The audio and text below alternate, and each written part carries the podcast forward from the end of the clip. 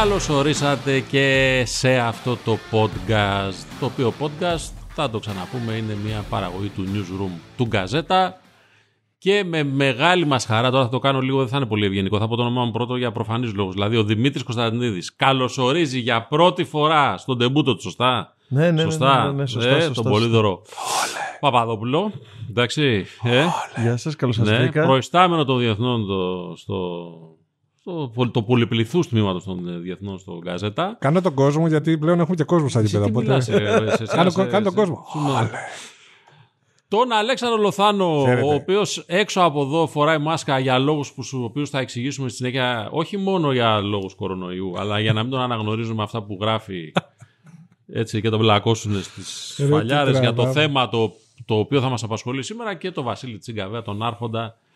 Τον άρχοντα των τεχνικών θεμάτων, τον άρχοντα του στούντιο, τον άρχοντα του βίντεο, του ήχου, των πάντων εδώ στην, ε, στον Γκαζέτα. Και είπαμε, αφού έχουμε σε εξέλιξη τώρα πρωτάθλημα, είπαμε δύο πράγματα την προηγούμενη εβδομάδα, να κάτσουμε να δούμε και δεύτερη. Γιατί αυτό τώρα το podcast, για να ξέρετε κι εσείς, ό,τι ώρα και η μέρα το ακούτε, γράφεται Τετάρτη είκοσι δύο του μηνός Σεπτεμβρίου, σωστά να τα λέω, μπράβο. Άρα έχουμε μπάλα σήμερα, έχουμε μπάλα και αύριο Super League, έχουμε και μπάλα το Σαββατοκύριακο, έρχεται και Ευρώπη την άλλη εβδομάδα, έχουμε πολλά πράγματα εν πάση περιπτώσει. Το θέμα μας όμως, ποιο είναι, κυρίες και κύριοι? Ο Αλέξανδρος Λοθάνο με τον τίτλο του έθεσε ένα ερώτημα. Είναι κακομαθημένος ο Λιονέλ Μέσι, σωστά, έτσι δεν είναι? Έτσι αυτό είναι, δεν ο είναι, τίτλος, ναι. Ο τίτλος ήταν πιασάρικος. Ο τίτλος ήταν πιασάρικος, ναι. Εγώ θα... Εγώ... Ε, σκεπτόμενος να γράψω γι' αυτό, αλλά επειδή βαριόμουν, πρόλαβε και γράψε ο Λοθάνο, είχα σκεφτεί να βάλω ένα τίτλο το οποίος μπορεί να μπει στο podcast. Είναι τσόγλανος ο Λιονέλ Μέσι? Μπράβο, ναι. Το χόντρινες πολύ.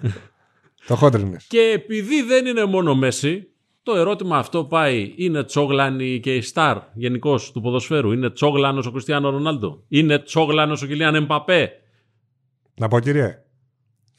Θα πω ότι ναι. Θα ήθελα εγώ να διαβάσετε το πόνημα του κυρίου Λοθάνο, το οποίο φιλοξενείται στη στήλη των bloggers του Γκαζέτα, όπου στα δύο τρίτα του κομματιού μας αναλύει τους λόγους για τους οποίους αυτός το διαβάζει, βγάζει το συμπέρασμα ότι ναι, είναι κακομαθημένος ο Λιονέλ Μέσι, και ξαφνικά μόνος του καταλήγει στο συμπέρασμα όχι, δεν είναι κακομαθημένος, αλλά πρέπει να τον ερωτάνε, κύριε και κύριοι, για να, για να τον κάνουν αλλαγή. Σε έχουμε βάλει λοιπόν στην πολυθρόνα και εμείς καθόμαστε εδώ τις ξύλινες τις καρέκλες προκειμένου να απολογηθείς για αυτά που γράφεις. Δεν απολογούμε. Ναι. Απλώς επειδή είμαστε όλοι μια γενιά συγκεκριμένη, mm-hmm. λίγο πιο μεγάλη, λίγο πιο μικρή. Καταρχάς δηλώνω μεσικός. Έτσι, για να, και εγώ εκατόν πενήντα τοις εκατό, δεν υπάρχει θέμα αυτό. Και μάλιστα επειδή είδα διάφορα σχόλια φίλων στο Facebook που με καθιβρίζουνε, ο τίτλος ήταν απλώς πιασάρικος, δεν ήταν το νόημα του κειμένου, δεν ήταν το συμπέρασμα του κειμένου. Καλά, όχι. Αν είχες άντερα, για να μην πω τίποτα άλλο, θα βάζεις γιατί δεν είναι κακομαθημένος ο Μέσι. Ε, δεν θα ήταν τόσο ωραίος ο τίτλος όμως. Όχι, θα το διαβάζαν όλοι όμως για να σε βρίζουν. Αυτοί που τον ευρίζουν, οκ, okay, σωστό. Απλώς ήθελα να πω ότι επειδή μεγαλούσαμε σε μια εποχή που οι παίχτες ήταν δέσιμοι των ομάδων, σε σημείο δηλαδή που είχαν συμβόλαια που δεν λήγανε ποτέ, που εδώ στην Ελλάδα ειδικά είχαμε και την, τη μισή μου πενταετία, πώς τη λέγαμε, ότι από κάποιο σημείο και μετά ούτως ή άλλως ακόμα και αν τελείωνε το συμβόλαιο έπρεπε ο παίχτης. Πολλά είχαμε. Ναι. Κάποια στιγμή είχαμε, και δεν ξέρω, και σε άλλα θέματα είχαμε πρόσφατα, ότι μετά τα τριάντα σου μπορούσες να είσαι ελεύθερος διαπραγματευτής, μεταγραφή κτλ. Υπήρχε το, το περίφημο, το οποίο ήταν και Οκτάει. πραγματικότητα, ότι θα κολλήσω το δελτίο στη, το καρφώ στον τοίχο. Αυτά, ναι. Έτσι, αυτά υπήρχαν δυστυχώς. Τώρα έχουμε πάει στο άλλο άκρο. Πλέον οι, οι ομάδες με τον τρόπο τους είναι δέσμιες των ποδοσφαιριστών, κυρίως των μάνατζερ των ποδοσφαιριστών, γιατί mm. αυτοί κάνουν όλη τη βρώμικη δουλειά, γι' αυτό και χρυσοπληρώνονται. Δηλαδή ο παίχτης δύσκολα θα έρθει σε ρήξη με τη διοίκηση, με τον προπονητή. Ε, θα βάλει το μάνατζερ του μπροστά, θα βάλει το, mm. το μαντρόστιλο, να το πούμε έτσι. Yeah, έχουμε το... πολλά τέτοια. Το... Τα οποία βέβαια, Δημήτρη και Πολύδωρε, ε, λειτουργούν με διαφορετικό βέβαια τρόπο το καθένα, ο καθένας, γιατί ε, υπάρχει ο Ραϊόλα, ο οποίος είναι της full επίθεσης και της full κόντρας. Υπάρχει ο Μέντες, ο οποίος τα έχει καλά με όλους. Με ένα μαγικό τρόπο, ο μάρτυρ του Κριστιάνου εννοώ, mm-hmm. τα έχει καλά με όλους. Δηλαδή και με τους προέδρους και με τους προπονητές. Αλλά είναι ο τρόπος του τέτοιος. Είναι αυτό, αυτό το στυλ που έχει ο συγκεκριμένος μάνατζερ. Ε, εγώ καταλήγω ότι οι παίχτες μπορεί άμεσα ήδη όχι, αλλά μέσω των, του περιβάλλοντός τους, να το πούμε έτσι αυτό την περίφημη λέξη, είναι όλοι, ναι, πλέον είναι οι ομάδες δέσμιας των, των παιχτών. Αυτή την άποψη έχω. Όλοι είχαμε ένα καλοκαίρι με τρεις μεγάλους πρωταγωνιστές και λίγο διαφορετικές περιπτώσεις όσον αφορά την εξέλιξη στον καθένα. Δηλαδή, ο Κριστιάνο ήθελε. Ο Κριστιάνο τον έλεγε, να ξέρετε, ο Ρονάλντο είναι άλλος για μένα. Για όλους ε, είναι ναι. Ρονάλντο. Ήθελε να φύγει και έφυγε. Πήρε το αεροπλανάκι του, γεια σας, φεύγω παιδιά, ναι. Ο Εμπαπέ ήθελε να φύγει και δεν έφυγε. Μάλλον, δεν ξέρω, εσείς το ξέρετε έτσι, καλύτερα το ρεπορτάζ. Εγώ εδώ είμαι ε, για τον Ταραβέρι, τον το, τροχονομία. Και ο Μέση δεν ήθελε να φύγει και έφυγε. Και έφυγε. Σωστά όλα αυτά. Αυτό, ναι. αυτό ακριβώς. Αυτό ακριβώς. Και αυτό θέλουμε να βάλουμε κάποια ερωτήματα στο. Ε, συγγνώμη στο... για να πω τώρα, γιατί μπορεί να πει κάποιος παιδί, μα όλα αυτά που λέτε μα, τα ξέρουμε. Αλλά θέλουμε να δούμε λίγο συμπεριφορικά. Όλο αυτό, αυτό το οποίο εμείς το βλέπουμε σε ένα επίπεδο, αλλά μπορεί να συμβαίνει και πιο κάτω, έτσι, με τους στάρ κάθε πρωταθλήματος ή κάθε ομάδας. Προσπαθούμε να μπούμε λίγο στη φιλοσοφία τους, στο τι πιστεύουν αυτοί οι παίκτες. Καταρχήν, ο Κριστιάνο ήθελε να φύγει γιατί δεν ήταν ικανοποιημένος με τον Αλέγκρι. Ναι. Γιατί ο Κριστιάνο θέλει να έχει έναν προπονητή που να του λέει ότι είσαι ο παικταράς, είσαι ο καλύτερος. Να του κάνει το μασαζάκι του, να τον ε, αποθεώνει. Τουλάχιστον το μασαζάκι του. Αυτό ναι. ακριβώς. Όπως είχε γίνει με προπονητές, όπως με τον ε, Αντσελότι, με τον ε, Sir Alex Ferguson, με τον Ζιντάν, όπου τους έπαιρνε τα πρωταθλήματα, τον είχαν νούμερο ένα. Ναι. Είναι νούμερο ένα. Είναι νούμερο ένα και έκανε τα πάντα για αυτούς. Είναι και νούμερο ένα και νούμερο σχέτος. δηλαδή όσον αφορά συμπεριφορές. Εννοώ. Αυτό ακριβώς. Ναι. Θυμάμαι και με τον... Ε, το βοηθό του Αντσελότη, ποιος ήταν, ο Πολ Κλέμεν, mm-hmm. όταν είχε, είχε γράψει κάποτε ότι άλλαξε τακτική ο Αντσελότη για χάρη του Κριστιάνο, για να είναι ήρεμος.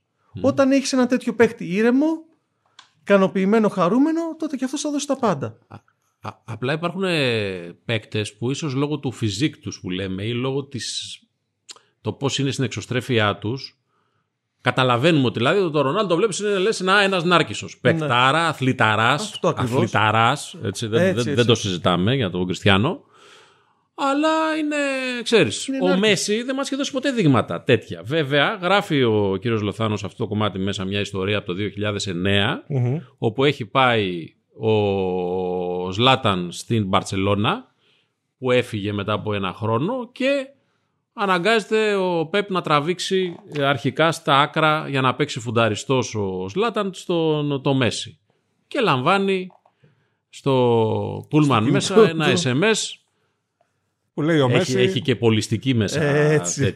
Μανέλ Εστιάρτε μέσα. Ναι, ναι, ναι. ναι, ναι, ναι, ναι, ναι. Ο Εστιάρτε, ο οποίος για όποιον τυχόν δεν ξέρει, μιλάμε για ένα θρύλο του Πόλο, ο οποίος είναι το δεξί χέρι του Πέπ, πολύ καλή φίλη. Όπου και πηγαίνει ο Πέπ είναι και ο Εστιάρτε σε ένα ρόλο γενικού αρχηγού, να το πούμε έτσι, στην εκάστοτε ομάδα, δηλαδή και στην Μπαρτσελώνα και στην Bayern και τώρα στη City. Ε, αλλά ο... δέχεται λοιπόν ένα μήνυμα που λέει ότι, από το Μέση, το... που λέει ο Αργεντινός, του γράφει μάλλον ότι, μάλλον έτσι λένε, τους πάνω ότι γράφει, από ό,τι φαίνεται δεν είμαι πια τόσο σημαντικός για την ομάδα. Θυμίζω ότι έχει προηγηθεί μια σεζόν όπου η Μπαρτσελώνα έχει πάρει το τρέμπλ με το Μέση να πετυχαίνει πάνω από τριάντα πέντε γκολ, να είναι συγκλονιστικός. Ε, ο Ζλάταν, όπως καταλαβαίνετε, παρότι είναι τεράστιος παίχτης, η φυσική του θέση και λόγω σωματοδομής και λόγω στυλ είναι η κορυφή της επίθεσης. Η Μπαρτσελόνα όμως τότε είχε καθιερώσει αυτό το ψευτοενιάρι που μας ε, καταδιώκει από τότε σε κάθε yeah. επίπεδο. Ε, και δεν, δεν χωράγαν και οι δύο. Με αποτέλεσμα να, να δούμε στο τέλος της σεζόν τον Ζλάταν να παίζει δεξιά, να χάνεται βέβαια στο παιχνίδι αυτό. Κάποια στιγμή, ε, μετά τον αποκλεισμό στο Champions League από την Ίντερ, να μένει και εκτός εντεκάδας, να παίζει ο Μπόγιαν, ο οποίος πλέον παίζει, δεν θυμάμαι που έχει πάει, στην, Μπόγιαν, στην Ιαπωνία yeah. νομίζω έχει πάει. Yeah. Ε, Και να, και να μην παίζει ο Ζλάταν, ο οποίος ξέσπασε κάποια στιγμή. Στα αποδητήρια κλώτσισε ένα, ένα ε, κουβά με μπουκάλια μέσα και του είπε του ε, Πεπ όσα δεν μπορείτε να φανταστείτε. Και έφυγε κατευθείαν. Εκείνο το καλοκαίρι, μάλιστα στο βιβλίο του έχει τρομερό story. Εντάξει, το άκρη φεύγω λίγο, αλλά έχει πλάκα. Όχι, ωραία, μας άρεσε. Ε, ναι. ε, ε, λέει του Ραϊόλα ότι θέλω να πάω στη Ρεάλ. Ο Ζλάταν. Ναι. ναι, ναι, ναι. Εντάξει. Βέβαια δεν υπήρχε. Μαγικό. Μαγικό ναι. Επειδή είσαι συμβόλαιο με την Μπαρτσελόνα, δεν υπήρχε περίπτωση η Μπαρτσελόνα να τον αφήσει να πάει στη Ρεάλ, όπως καταλαβαίνετε. Τότε πρόεδρος ο Σάντρο Ροσέλ, του οποίου διάδοχος ήταν αυτό το πράγμα που λέει Μπαρτομέου, Ε, λέει δεν υπάρχει τέτοια περίπτωση. Εντάξει, φέρω το πόνο μου τώρα. Ε, λέει δεν υπάρχει τέτοια περίπτωση λέει, να σε αφήσω να, να πας στη Ρεάλ. Τέλος πάντων, ήταν ένας τρόπος έτσι να εκβιάσει για να πάει πολύ, με πολύ πιο λίγα χρήματα στη Μίλανο που πήγε τελικά ο Ζλάταν. Ε, και βέβαια είπα όλα τα ωραία αυτά που είπε για τον ε, Γουαρδιόλα, για τον φιλόσοφο και το επικό που είχε, που είχε πει και ο Ραϊόλα ότι θα πρέπει να ε, πάει σε γιατρείο. Διαβάζοντας. Ποιο το είπε αυτό, τι είπε. Ο Ραϊόλα. Για τον Γουαρδιόλα και για τον συγχωρεμένο τον Ιωάν Κρόιφ. Ότι με διάφορες ναι, απόψεις ναι. που έχουν θα πρέπει να πάνε σε ψυχιατρίο. Με διάφορες απόψεις που έχουν. Για το Ζλάταν. Ναι. Για το Ζλάταν. Mm-hmm. Ναι, εντάξει, okay. ναι, ναι, ναι. Δεν, το... δεν ξέρω αν εκείνη την. Ναι, όχι, δεν θα άφηνες το Μέση να φύγει για να κρατήσει το Ζλάταν. Και όχι. πάλι, βέβαια. Όχι, ήταν, μια, ήταν μια από τις ατυχείς επιλογές του Γουαρδιόλα στο κομμάτι το μεταγραφικό. Ήταν, είναι το μεγάλο του πρόβλημα αυτό. Τουλάχιστον το ήταν στην Μπαρτσελόνα και μετέπειτα νομίζω ότι είχε κάποια θεματάκια. Ε, πιο χαρακτηριστική περίπτωση ένας παίκτης που παίζει και κοσμέει. Γιατί κοσμήνω μερικά τα ελληνικά γήπερα τα τελευταία χρόνια πλέον είναι σαν Ιωνικό, τον Δημήτρο Τσιγκρίνσκι, τον οποίο τον, ε, το, το πήρε και τον καλοκαίρι, ε, καταστήριζε το ίδιο καλοκαίρι που μιλάμε, με είκοσι πέντε εκατομμύρια και τον ξανά έδωσε στη Σαχτάρ πίσω με δεκαπέντε. Δηλαδή έκανε ένα τέτοιο τρομερό deal η Μπαρτσελόνα. Κάπως έτσι φτάσαμε στο σημείο. να... το, αυτό το θεματάκι το είχε και ο Πέπ και η Μπαρτσελόνα mm-hmm. στους αμυντικούς της πολύ, νομίζω. Ναι, ναι, γενικά. γενικά. Ναι. Μήπως το είχε για να μην χαλαστεί ο Πικέ, οπότε παίρναμε τίποτα. Όχι, ίσα ίσα που θα, νομίζω ότι θα ήταν καλύτερο να. Απλώς δεν, δεν έβρισκε τον εταιριαστό ναι. αμυντικό που. Γι' αυτό και κάνει και το Μασεράνο στόπερο. Γουαρδιόλα, τώρα ξεφύγαμε τελείως. Να σε ρωτήσω κάτι εγώ. Mm. Είναι ικανοποιημένος, πιστεύεις, ο Μέση σε μια ομάδα τώρα, σε μια dream team? Όχι. Γιατί εγώ πιστεύω ότι είναι και θέμα ψυχολογίας αυτή η αντίδρασή του. Δηλαδή στην Μπαρτσελόνα ήταν το νούμερο ένα, ήταν ναι. ο Μέση και τέλος. Και τώρα πάει σε μια ομάδα με Νεϊμάρ, ο οποίος του πήρε τα πέναλτι, δεν τον αφήνει να εκτελέσει τα πέναλτι. Είναι με Μπαπέ που έγινε ολόκληρος ντόρος αυτό το καλοκαίρι. Του, δίνει, τώρα, του προσέφερε συμβόλαιο σαράντα εκατομμύρια ευρώ για να ανανεώσει. Και δεν ξέρω πώς εκεί πέρα είναι το θέμα. Εμένα, πέρα από το ποδοσφαιρικό ναι. που θα απαντήσω, ο Λόθ μου δίνει εντύπωση ενός ανθρώπου που ήταν σε μια περιοχή που κοιμόταν με τα παράθυρα ανοιχτά, τις πόρτες κτλ. Που έχει πάει κάπου, που κλειδώνει τα πάντα και κοιτάει το βράδυ, παιδιά. Το λέω μεταφορικά αυτό, όχι από πλευρά στην κλιματικότητα. Ότι και έχει σαράντα βαθμούς, κρυώνω, δεν νιώθω καλά. Κάτι. Δηλαδή. Και ο μη πανηγυρισμός του στο γκολ του Ικάρντι. Ε, δεν ξέρω αν έχει να κάνει τόσο με το ότι γάμο το γάμο, το θα φεύγει ο Ποτσετίνο, άμα δεν. Όχι, νομίζω ότι έχει να κάνει με ένα συνολικό ξενέρωμα. Αυτό μου βγάζει, οπότε ναι. δεν ξέρω. Εντάξει, είναι δεδομένο, το είπες και πριν, ότι δεν ήθελε να φύγει. Από εκεί πέρα είναι καθαρά ε, ένα συνοικέσιο ή γάμος τέλος πάντων συμφερόντων. Αυτό που θέλει ο Μέση πηγαίνοντας στην Παρί είναι να πάρει το Champions League. Δεν ενδιαφέρει τίποτα άλλο. Ναι. Δηλαδή, θεωρώ δεδομένο ότι όταν θα τελειώσει την καριέρα του θα επιστρέψει στη Βαρκελόνη για να μείνει με την οικογένειά του. Τους άλλους, εκεί γεννήθηκαν τα παιδιά του, εκεί μεγάλωσαν, εκεί πήγαιναν, πήγαιναν σχολείο. Τώρα δεν ξέρω τι έχουν κανονίσει και τι κάνουν. Τους άλλους, το Παρίσι με τη Βαρκελόνη είναι πολύ μακριά, αλλά προφανώς θα μείνουν όλοι στο Παρίσι. Ψάχνουν μάλιστα και ένα σπίτι, ένα παλάτι, ο επόμενο Ντεγκόλ, κάποια εποχή, την εποχή του Δεύτερου Παγκοσμίου Πολέμου. Σαν Ντεγκόλ. Ακριβώς. Λοιπόν, ε, αλλά για να, πάμε, να επιστρέφουμε στο, στο θέμα το κεντρικό της συζήτησης.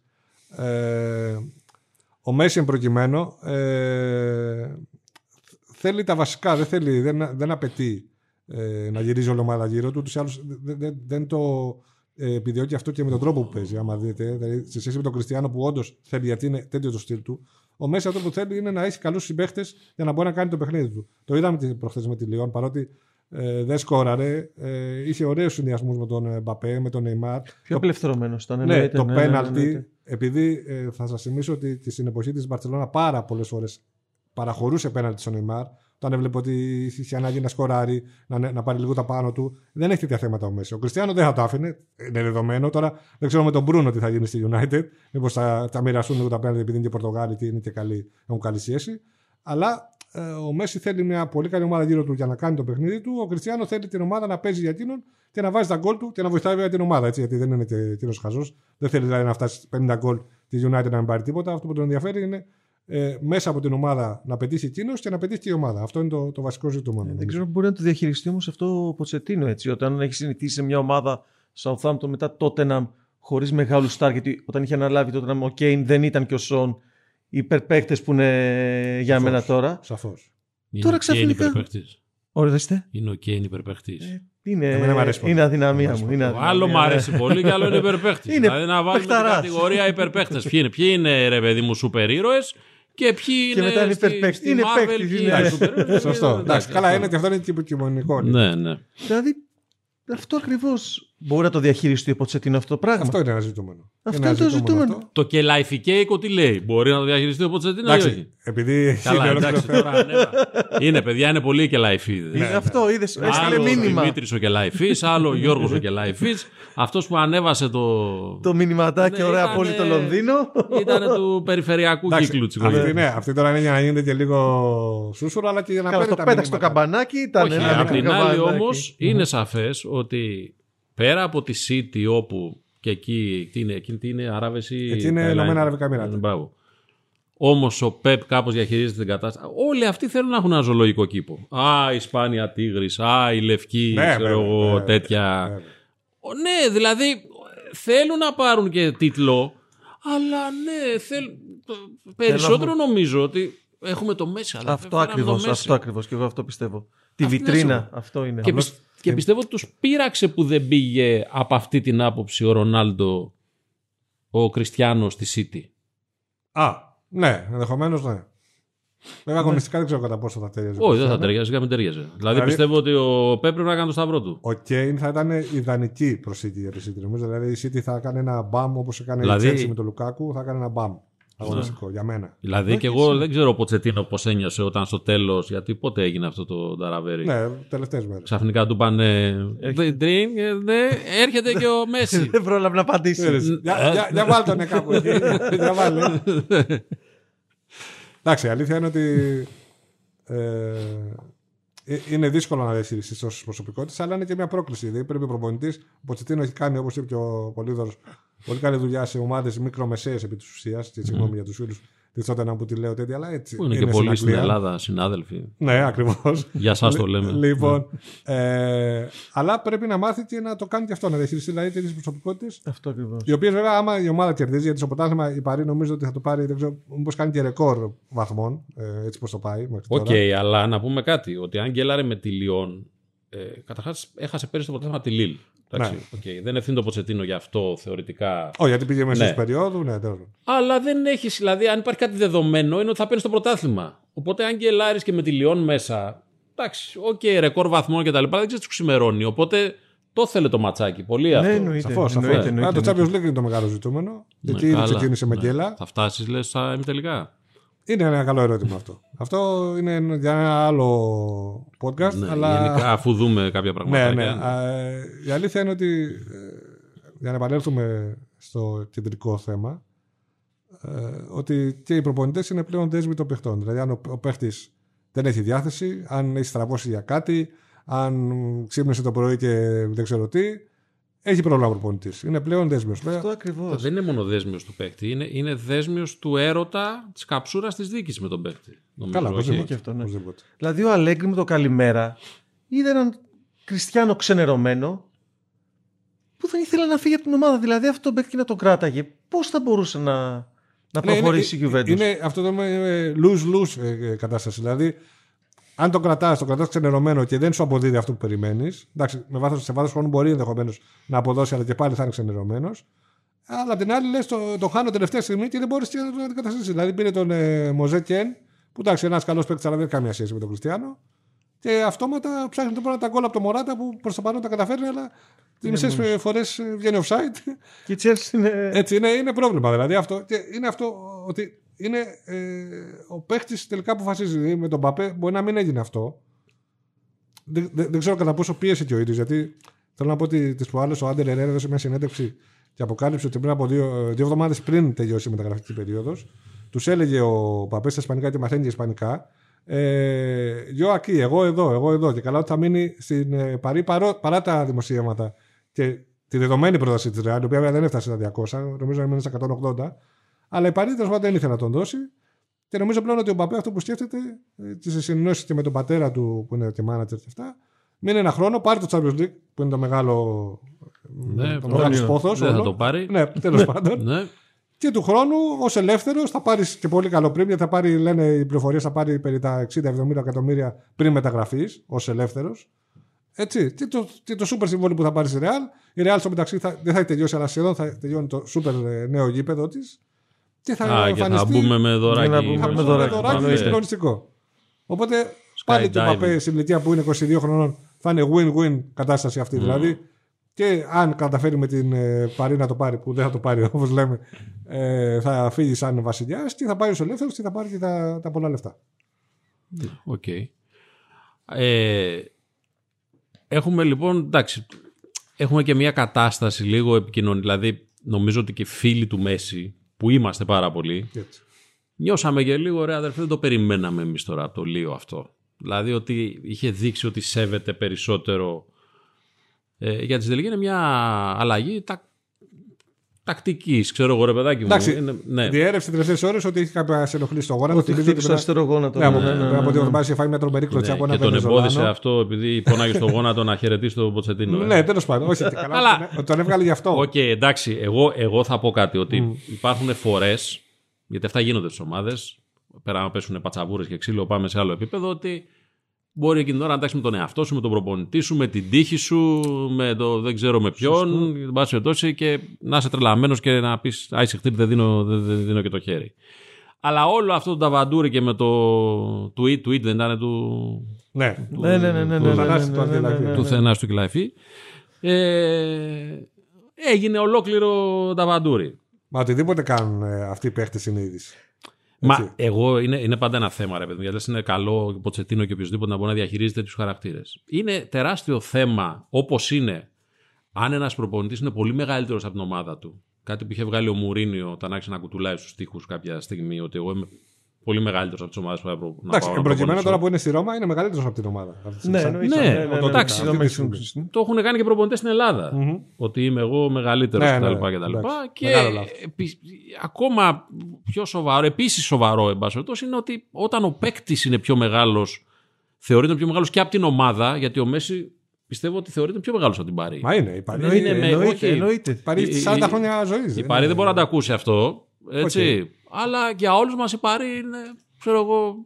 Αυτό ναι, τι. Δεν είναι, δεν είναι ρεάλ, δεν είναι σε καμία περίπτωση. Φανταστείτε ότι κάπως έτσι νιώθαμε για την Τζέλσι, που δεν είναι και χθεσινή σαν ιστορία, όταν την ανέλαβε ο Αμπράμοβιτς. Mm-hmm. Όταν οι Άραβες ανέλαβαν τη City, που mm-hmm. είναι ομάδες με ιστορία. Μπορεί να μην έχουν. Αλλά είχαν και σαράντα χρόνια πενήντα να πάρουν κάποιο τίτλο σημαντικό. Έτσι. Ναι. Δηλαδή η Chelsea πήρε με τον Μουρίνιο πενήντα χρόνια μετά πήρε πρωτάθλημα. Mm. Το λέει πολλά. Μήπως του βγήκε μια πικρία, ξέρω εγώ, ότι την ίδια ώρα ο Κριστιάνο Ρονάλντο. Τι έκανε ο Ρονάλντο. Σκοράρει. Σκοράρει τέσσερα γκολ σε τρία μάτς. Μπορεί να γύρισε σε ένα γνώριμο περιβάλλον. Μπορεί να μην είναι το ίδιο από όταν έφυγε, σαν σύνθεση ομάδας mm-hmm. κτλ, κτλ. Σίγουρα γύρισε και εκεί θα είναι ένα ερώτημα αν δεν πάει καλά η United. Να πάμε και στην άλλη κουβέντα. Αν αυτός ο προπονητής μας κάνει, δεν μας κάνει. Μπορεί να τεθεί κάποια στιγμή άμα αρχίσουν τίποτα. Καλά, έγινε και θέμα ήδη με, με την αλλαγή. Με την αλλαγή ναι, ναι, στο μάτσο με τη Young Boys. Έτσι, σωστό, δηλαδή, σωστό. Βγήκανε ο Φέρντιναντ, βγήκανε διάφοροι και είπανε ναι, ότι αυτό. Ναι. Κάτι γίνεται. Ναι, ναι, ο Σόσκερ δεδομένα σαν προπονητής δεν μπορεί. Δεν είναι το επίπεδο της United. Έτσι, άλλο αν θα εξελιχθεί σε κάτι. Αλλά είναι ο προπονητής όμως ναι. που αγαπάει ο Κριστιάνο, έτσι. Τον αποθεώνεις σε κάθε αυτό φάση. Θέλω, αυτή είναι η άλλη κουβέντα λοιπόν, η οποία σίγουρα θα έχει. Αυτό το ίδιο θα το είχαμε κάποιες περιόδους και ο Λό θα ξέρει καλύτερα με το Μέση και την Μπαρτσελώνα. Ότι αυτόν το γουστάρο το στηρίζω, άρα μπορεί να μην πηγαίνουμε καλά, αλλά ε, ο Κριστιάνο γουστάρο το Σόλσκερ και το στηρίζω παρότι οι άλλοι τον βρίζουν. Ε, δηλαδή υπάρχει και αυτό. Τον, η άλλη πλευρά είναι μία πλευρά των Σταρ, ότι ακόμα και προπονητές που μπορεί να μην τραβάνε τους στηρίζουν. Σαφώς. Με το Μέση υπήρχε αυτό. Τουλάχιστον. Λεγότανε, γιατί εντάξει, ξέρεις, πολλές φορές που υπάρχει καπνός υπάρχει φωτιά, αλλά μπορεί να μην υπάρχει κιόλας. Με το θέμα του Χεράρντο Μαρτίνο, ε, του Τάτα Μαρτίνο, τον, τον είχε προσλάβει. Η Μπαρσελόνα λέγανε ότι ουσιαστικά τον είχε προτείνει ο πατέρας και μάνατζερ του, του Μέση, ο Χόρχε Μέση. Ε, εντάξει, ούτως ή άλλως η Μπαρσελόνα την εποχή πέρασε πολύ δύσκολες ε, καταστάσεις και με το θάνατο του Τίτο Βιλανόβα, ο οποίος δεδομένα ήταν της αρεστίας του Μέση, γιατί ήταν επί της ουσίας μια συνέχεια του Πέπ Γκουαρδιόλα, τον οποίο. Ποδοσφαιρικά τουλάχιστον λατρεύει ο, ο Μέση και αυτό ήθελε και πέρσι να πάει στη City. Όλα συνδέονται με κάποιο τρόπο. Απλώς φέτος δεν ξέρω τι έγινε. Μάλλον την πάτησε η, η City, δεν, δεν υπολόγιζε με τον, ε, δεν υπολόγιζε με τον ε, Κέιν ότι θα, δεν θα γινότανε. Και όταν πλέον ο Μέση ήταν διαθέσιμος, δεν μπορούσε να κινηθεί. Δεν ξέρω τι είχε. Είχε πάρει και τον Γκρίλις. Νομίζω ότι την πάτησε και ο Πεπ. Γιατί σίγουρα τον ήθελε το Μέση. Ακόμα και τώρα. Ναι, ναι, ναι, σίγουρα. Μάλιστα. Ε, θέλω να ρωτήσω, πω, ξεχνάω, δεν πάω καθόλου καλά. Λοιπόν, ε, βλέπουμε βέβαια ότι σε αυτούς τους δύο που έφυγαν, γιατί τελικά μπορεί να σηκώνει το κόστος της διαχείρισης των χαρακτήρων, και για το Μέση αυτό ήταν και κάπως είχε μπει το νερό στα βλάκια τόσα χρόνια, δηλαδή για τον Κριστιάνο στη Γιουβέντους ήταν πρόσφατο, ότι φεύγοντας αυτοί οι δύο ομάδες καταραίουν αυτή τη στιγμή μιλάμε. Ναι, εντάξει. Κυρίως η Γιουβέντους δηλαδή, και... όχι. Κυρίως η Μπαρτσελώνα. Κυρίως η Μπαρτσελώνα. Ναι, ναι, ναι. Εντάξει, η Μπαρτσελώνα, γιατί ήταν γύρω από το Μέση όλο αυτό το οικοδόμημα. Ο Κούμαν τη σήμερα συνέντευξη στην Ολλανδία και είπε ότι ουσιαστικά κάλυπτε τα κακοστήμενα και έτσι ήταν. Γιατί υπήρχε αυτός και οι υπόλοιποι ακολουθούσαν. Εντάξει, η Μπαρτσελώνα θα περάσει ένα μεταβατικό στάδιο δύο τριών ετών πιθανόν για να στρώσει και πάλι και να γίνει ανταγωνιστική σε υψηλό επίπεδο. Η Γιουβέντους ούτως ή άλλως και πέρσι με τον Κριστιάνο, θυμίζω, παρότι πέτυχε πάνω από τριάντα γκολ ο Πορτογάλος. Ε, το πρωτάθλημα το έχασε μετά από εννιά σερί. Στην Ευρώπη πάλι έφυγε άπατη mm-hmm. με την Πόρτο. Θέλω να πω ότι ούτως ή άλλως η Γιουβέντους είναι σε μια σωστρέφεια. Είχε τόσο μεγάλο, είχε τόσο μεγάλο ψώνιο ο Κριστιάνο που πίστευε, γιατί πηγαίνοντας κάπου θέλει πάντα να είναι πρώτος. Έτσι. Και θε, πιστεύω ότι θεωρούσε το καμπιονάτο. Σεριά, οκ, okay, είναι κάτι το, ότι θα μπορούσε να πάρει από το χέρι και στο Champions League. Αυτό, τη, αυτό. Ο Κριστιάνο πίστευε ότι πηγαίνοντας στη Juventus ότι θα πάρει το Champions League. Ήθελε να αποδείξει και καλά ότι εγώ τα πήρα με τη Real, που εντάξει σε πολύ μεγάλο βαθμό εκείνος τα πήρε, αλλά δεν τα πήρε μόνος του. Τι, τι, τι, τι, τι, τι, τι, όταν έβαζε το τέταρτο γκολ στην παράταση με την Αθλέτικο και... Αυτό ήταν ευικό. Αυτό, εντάξει, θυμάσαι το είχε κάνει όμως. Ε, ναι, για το ντοκιμαντέρ. Ναι, φίλε, αλλά πήγαινε, γύρισε το μόνος σου σε ένα γήπεδο, νίκιασε δέκα χιλιάδες κομπάρσους, δώστησε από πενήντα ευρώ και γύρισε το. Σωστό, σωστό. Να γίνεις τώρα ρόμπα, να σου γράφουν την επόμενη μέρα ότι για το ντοκιμαντέρ πανηγύριζε στο κόρνερ. Δεν τον απασχολήσει καθόλου. Αυτό... Όχι, όχι, αυτό το θαυμάζω. Στο ότι δεν τον απασχολεί. Ναι, ναι, ναι, ναι, ναι. Δεν τον νοιάζει τίποτα. Ναι. σι αρ σέβεν. σι αρ σέβεν. Λοιπόν, ε, ο Κριστιάνο αυτό πίστευε ότι πηγαίνοντας στη Γιουβέντους και κατακτώντας, έλεγε εκείνος ή πίστευε εκείνος στο Champions League, θα αποδείκνε σε όλους ότι εγώ είμαι και κανένας άλλος. Και η αλήθεια είναι ότι, εντάξει, ότι προφανώς δεν ήταν μόνος του ε, και όντως σε αυτό το τελικό που είπε το Ατλέτικο δεν έκανε τίποτα. Έβαλε το τελευταίο γκολ μόνο για να, για να ποζάρει. Ε, αλλά από εκεί και πέρα, ε, κάθε χρόνο στη Ρεάλ, στα τρία που πήρε σε Ρί και στα τέσσερα που πήρε σε πέντε χρόνια, ο Πορτογάλος ήταν καθοριστικός. Οπότε και... δηλαδή τώρα θα παίζει σίγουρα δύο τρία χρόνια μπάλα ακόμα. Καλά, ναι, γιατί με θα τη... θέλει να πάρει πρωτάθλημα με τη United, να παίξει στο Champions League για να το πάρει.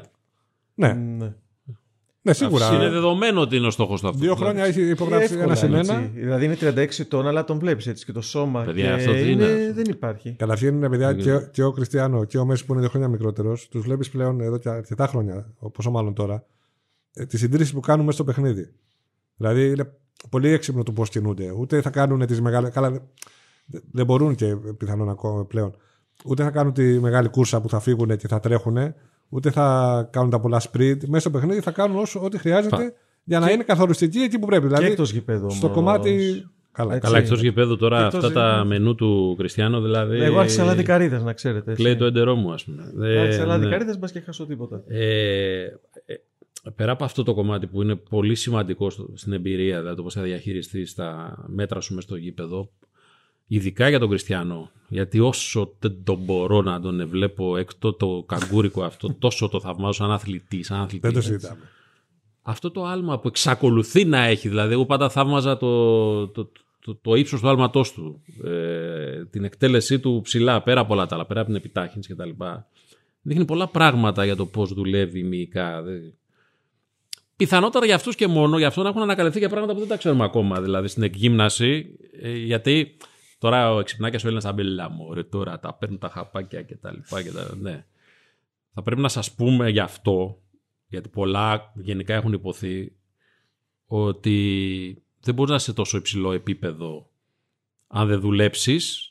Επίσης η χρήση τέτοιων ουσιών κάποια στιγμή σε καίει, ε, τελειώνεις, ε, έτσι. Ε, ναι. Είναι για βραχυχρόνια χρήση. Σαφώς, σαφώς. Έχουμε ζήσει άλλες τέτοιες περιπτώσεις μεγάλες, πέρα από το Μαραντόνα με την Νάπολη κυρίως και την Εθνική Αργεντινής, εξάρτησης, πρώτον εξάρτησης των ομάδων από το μεγάλο του στάρ και δεύτερον όλου του οργανισμού, όχι μόνο μέσα στο, όχι στο αγωνιστικό κομμάτι, τέτοιας μεγάλης σύνδεσης. Το σκεφτόμουν χθες, η αλήθεια είναι ότι δεν θυμάμαι σε τόσο μεγάλο βαθμό κάποιο τετραξάρτηση. Ούτε του Τζέραρτ με τη Λίβερπουλ, γιατί εν τέλει. Όχι, με βάση το ότι έδωσε. Και ότι... Εντάξει, ο Τζέραρτ έπαιξε πολύ καθοριστικό ρόλο σε εκείνον τον απίστευτο τελικό του πέντε. Βάλει τον πρώτο γκολ και έδωσε την, το έναυσμα για την ανατροπή. Αλλά γενικά όχι, δεν θα λέγα ότι υπάρχει σε αυτόν τον βαθμό ε, τόσο μεγάλη εξάρτηση. Γιατί στην τελική και το ποδόσφαιρο είναι ομαδικό άθλημα. Μπορεί όντως ένας παίκτης να κάνει πολύ μεγάλη διαφορά, αλλά είναι ομαδικό. Και επίσης, όταν μιλάμε για εξάρτηση, μιλάμε κυρίως για το Messi. Καθότι ο, ο Κριστιάνο είχε ναι, αλλάξει. Εννοείται, έχει αλλάξει ομάδα. United, έτσι. Real, Juventus. Ναι, βέβαια, όταν ο Κριστιάνο έφυγε από τη Real, θυμίζουμε, θυμίζουμε ότι μέχρι να πάρει μπρος πάντα Real, ζορίστηκε. Mm-hmm. Τώρα υπάρχει ο Μπεντζεμά που κάνει τρομερές χρονιές. Ναι, αλλά ε... δεν έχει κάνει τη σε, σεζόν του Κριστιάνο. Όχι, αυτό, εντάξει, ακριβώς, δεν γίνεται αυτό. Ναι, ναι, δεν Αυτά γίνεται. Που κάνουν ο Μέσης και ο Κριστιάνο. Γιατί ε, αρισκόμαστε στο να, να βρίζουμε τον ένα και δε τον άλλον, ε, θα τα καταλάβουμε όταν σταματήσουν. Είναι εξωπραγματικά αυτά που, που κάνουν και οι δύο. Και εντάξει, με βάση αυτό, για να επανέλθουμε στο θέμα, ε, καταλαβαίνω και κατανοώ, ε, όσο και αν μπορεί να είναι ενοχλητικό, να έχουν και απαιτήσεις παραπάνω καλύτερης αντιμετώπισης ή ιδιαίτερης ξεχωριστής μεταχείρισης οι συγκεκριμένοι. Δηλαδή, ε, σου, σου λέει, σου δίνω τα πάντα, απαιτώ κι εγώ κατά ανάλογο. Αυτό πρέπει να το συνειδητοποιήσει γρήγορα ο Ποτσετίνο, πιστεύω. Πιθανόν. Αν δεν το συνειδητοποιήσει, θα βρει δουλειά κάπου αλλού. Στο Λονδίνο, είσαι εδώ σπίτι. Θα πάρουν ένα, θα πάρουν ένα μπαρκαδόρο στο, στην Παρί. Καλά, αυτό είναι ένα άλλο μεγάλο θέμα. Η αλήθεια, βέβαια, ότι έχουν περάσει προπονητές. Δηλαδή, ο Τούχελ αποδεικνύει πόσο καλός προπονητής είναι. Θυμίζουμε ότι ο Τούχελ ήταν διάδοχος του Κλοπ. Σωστά. Στην Ντόρτμουντ. Από εκεί που ξεκίνησα να το μαθαίνω περισσότερο. Ερχόμενος από τη Μάιντς. Πώς τα θυμάμαι όλα αυτά. Ε... Ο Μπλάν δεν ξέρω που βρίσκεται. Αλλά ο Μπλάν. Ναι. Okay. Ο Μπλάν ανήκει δεν... σε μια κατηγορία αυτών των παρκαδόρων που λέει. Ναι. Προπονητικά. Τον έκανε τον κύκλο του, πιστεύω. Ναι. Ναι. Ποιοι άλλοι ήταν εκεί, ποιοι επιχείρησαν στην Παρί, στα καλά τη. Στα... Όχι, στην Παρί πέρασε ο Αντσελότι. Α, ναι, ο Αντσελότι. Ο οποίος ε, πήρε mm-hmm. και τίτλους εγχώριους, βέβαια, όπως όλοι οι υπόλοιποι. ε, ο πρώτος πρώτος στην εποχή που ανέλαβε ο ξάδερφος του Θανάση Κελαϊφή ήταν ο. Ο Κομποαρέ. Κομποαρέ ήταν αρχικά. Κομποαρέ. Ναι. Μετά ε, πήγανε ναι. διάφοροι. Ε, αλλά το μεγάλο ερώτημα πλέον για άλλο podcast όμως είναι αυτό. Ε, είναι αν χρειάζεται προπονητή μια τέτοια ομάδα. Αλλά αυτό νομίζω να μην το αναλύσουμε ναι. τώρα. Αυτό πιστεύω ότι η απάντηση δεν θα το αναλύσουμε, αλλά η απάντηση θα είναι όχι αν ο, πώς θα το πω, η μίξη χαρακτήρων και προσωπικότητων είναι αυτή που πρέπει. Και δεν ξέρω αυτή τη στιγμή πόσο καλά νιώθουν μεταξύ τους. Εντάξει, ο Νεϊμάρ με το Μέση, να θεωρήσουμε ότι είναι νιώθουν χαρά. Καλά. Ναι, είναι μια χαρά. χαρά. Είναι φίλοι, okay. Και ο Νεϊμάρ ε... με τον Παπέ. Είναι μια χαρά. Α, οπότε εξ αυτού μπορεί, εν πάση περιπτώσει, να βρεθεί η λύση. Μα, δεν οι ξέρω. Οι παίχτες, Δημήτρη, ε, αν είναι καλά μέσα στο γήπεδο και βγάζουν το ταλέντο τους, δεν έχουν κανένα θέμα μεταξύ τους. Δεν ξέρουν ότι μέσα από την ομάδα βγαίνουν και οι ίδιοι κερδισμένοι. Οπότε. Ναι, okay. Εντάξει, απλά καμιά φορά.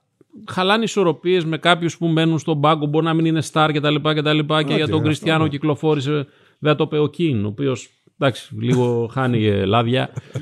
Ότι δεν ήταν και πολύ χαρούμενοι οι παίκτες της United με την επιστροφή του, του Κριστιάνο. Δε, δεν υπάρχει στα αποδητήρια της United πλήν του Κριστιάνο ανάλογο όνομα. Ανάλογο αυτό ακριβώς. Ο Ποκμπά μπορεί να νομίζει ότι είναι κάτι, αλλά τέλος πάντων. Καλά, δεν είναι. Ένας πολύ καλός παίκτης, αλλά μέχρι εκεί δεν είναι. Και ο Μπαλοτέλη νόμιζε. Εντάξει, δεν είναι το ίδιο το ψυχιατρικό φαινόμενο, αλλά οκ, ναι. Μάλιστα. Οπότε πιστεύετε ότι μπορεί να βγει το μοντέλο. Δηλαδή, εντάξει, αυτό να είναι ένα περιστατικό. Ήταν ένα περιστατικό. Πιστεύεις εσύ από το ρεπορτάζ, ας πούμε, πιστεύετε και οι δύο ότι εντάξει, οκ, okay, το διαχειριστήκαμε, πάμε παρακάτω, ή δημιουργείται μια φοβία τώρα στον Ποτσετίνο? Εγώ δηλαδή να πω καταρχάς, αν ήμουν Ποτσετίνο και έβλεπα ότι με έχουν για αυτό, οι κελαϊφίδες, θα έλεγα στον πάγκο, σε αγόρι μου, κάτσε. Και θα φεύγα και έτσι, ηρωικά. Ξέρεις, θα φεύγα. Δεν πιστεύω ότι θέλει να το κάνει. Θέλει και να κατακτήσει το Champions League, οπότε. Έχει καλό υλικό η Παρί. Ναι, έχει... πέρα, πέρα από τους φανταχτερούς. Ναι, ναι, ναι. Εξαιρετικό υλικό. Ναι, έχει, και στα χαφ έχει, και στην άμυνα έχει. Έχει το φίλο μου το βουνό εκεί, τον το Αρούμα. Το... Δεν έχει. Σε, σε, κάθε, σε κάθε θέση έχει πολύ καλές λύσεις. Mm-hmm. Αρκεί να δέσει. Ε, ναι, θα πρέπει ο Ποτσετίνο που είναι και παρεμβατικός προπονητής, γιατί αυτό είναι η σημασία. να καταλάβει ότι ε, μέχρι ένα σημείο μας παίρνει παρέμβαση, από εκεί πέρα αφήνουμε την αφήνουμε διαχείριση στους παίχτες. Ναι, ναι, ακριβώς. Ναι, ναι, ναι, ναι. Οπότε, άμα βρει μια ισορροπία σε αυτό, νομίζω ναι. ότι η Παρή θα τα πάει μια χαρά. Και στην ναι. Ευρώπη. Έτσι, το πρωτάθλημα το πάρει περίπου. Να συνεννοούμαστε δηλαδή, λίγο, να έχουμε μια ε, επικοινωνία, να του πούμε λίγο.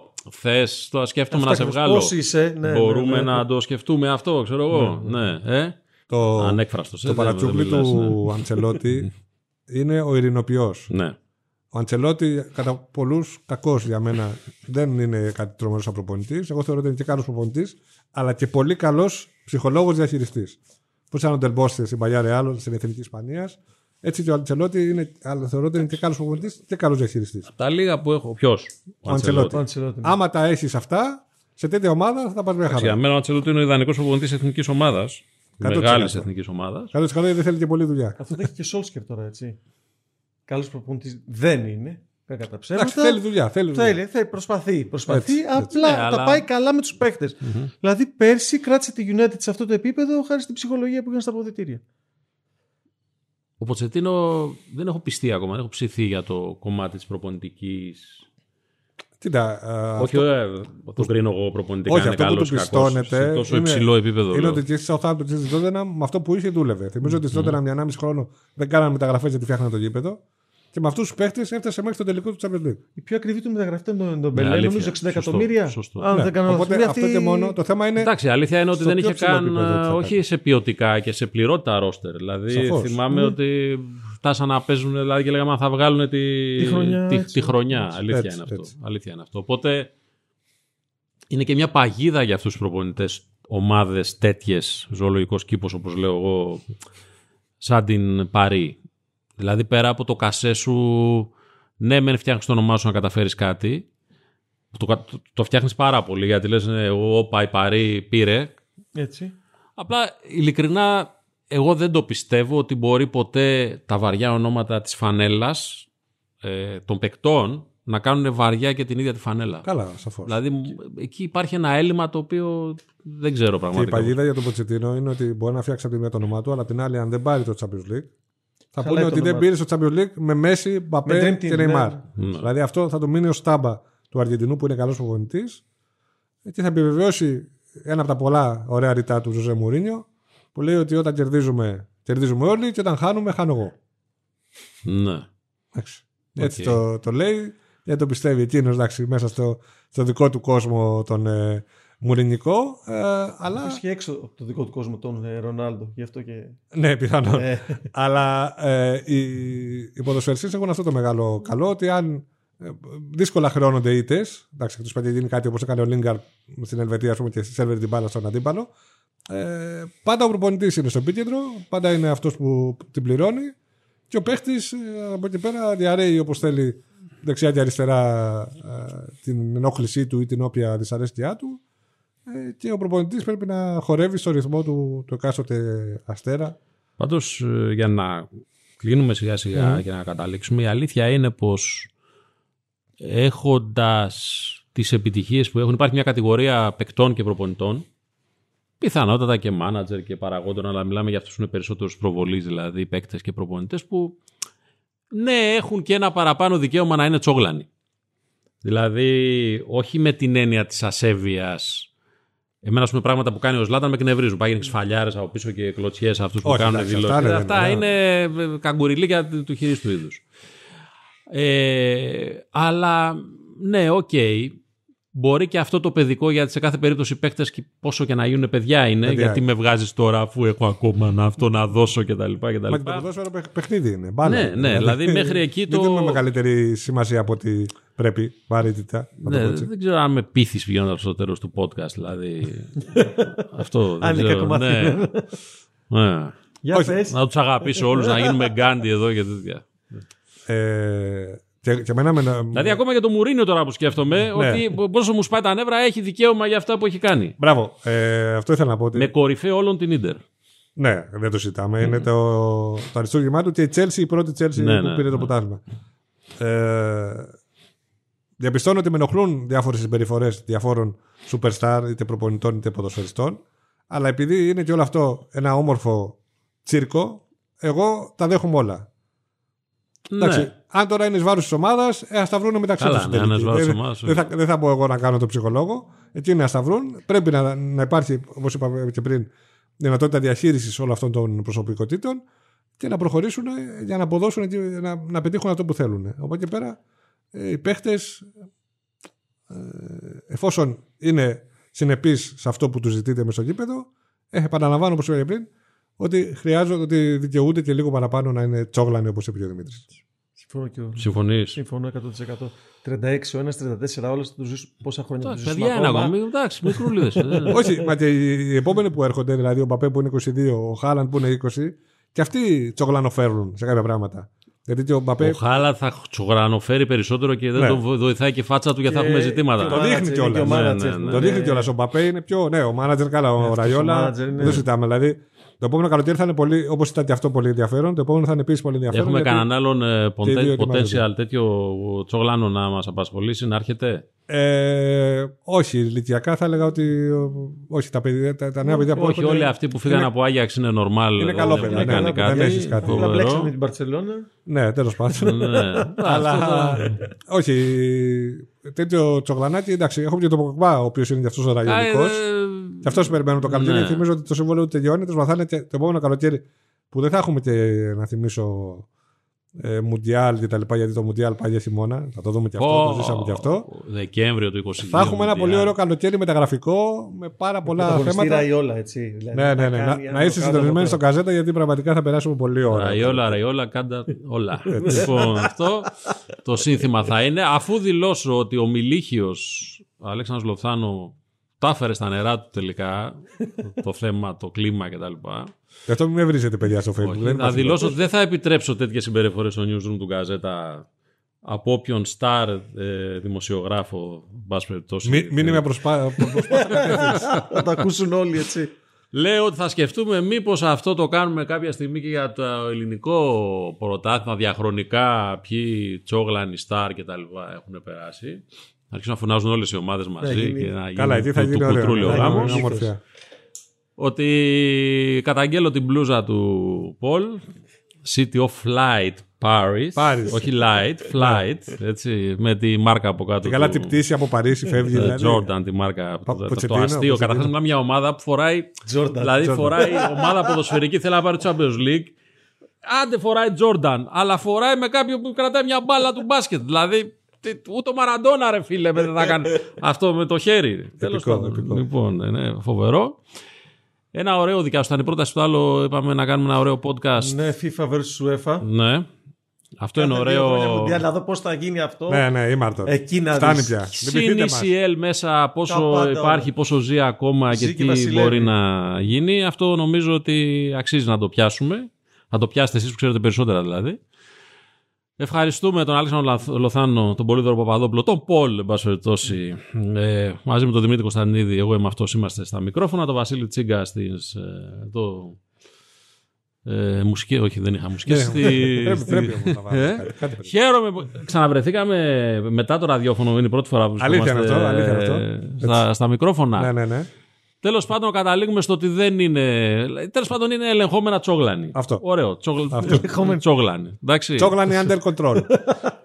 Αυτό ήταν το podcast αυτής της εβδομάδας. Ευχαριστούμε πάρα πολύ για την προσοχή σας. Θα επανέλθουμε με άλλα θέματα. Γεια σας. Γεια χαρά.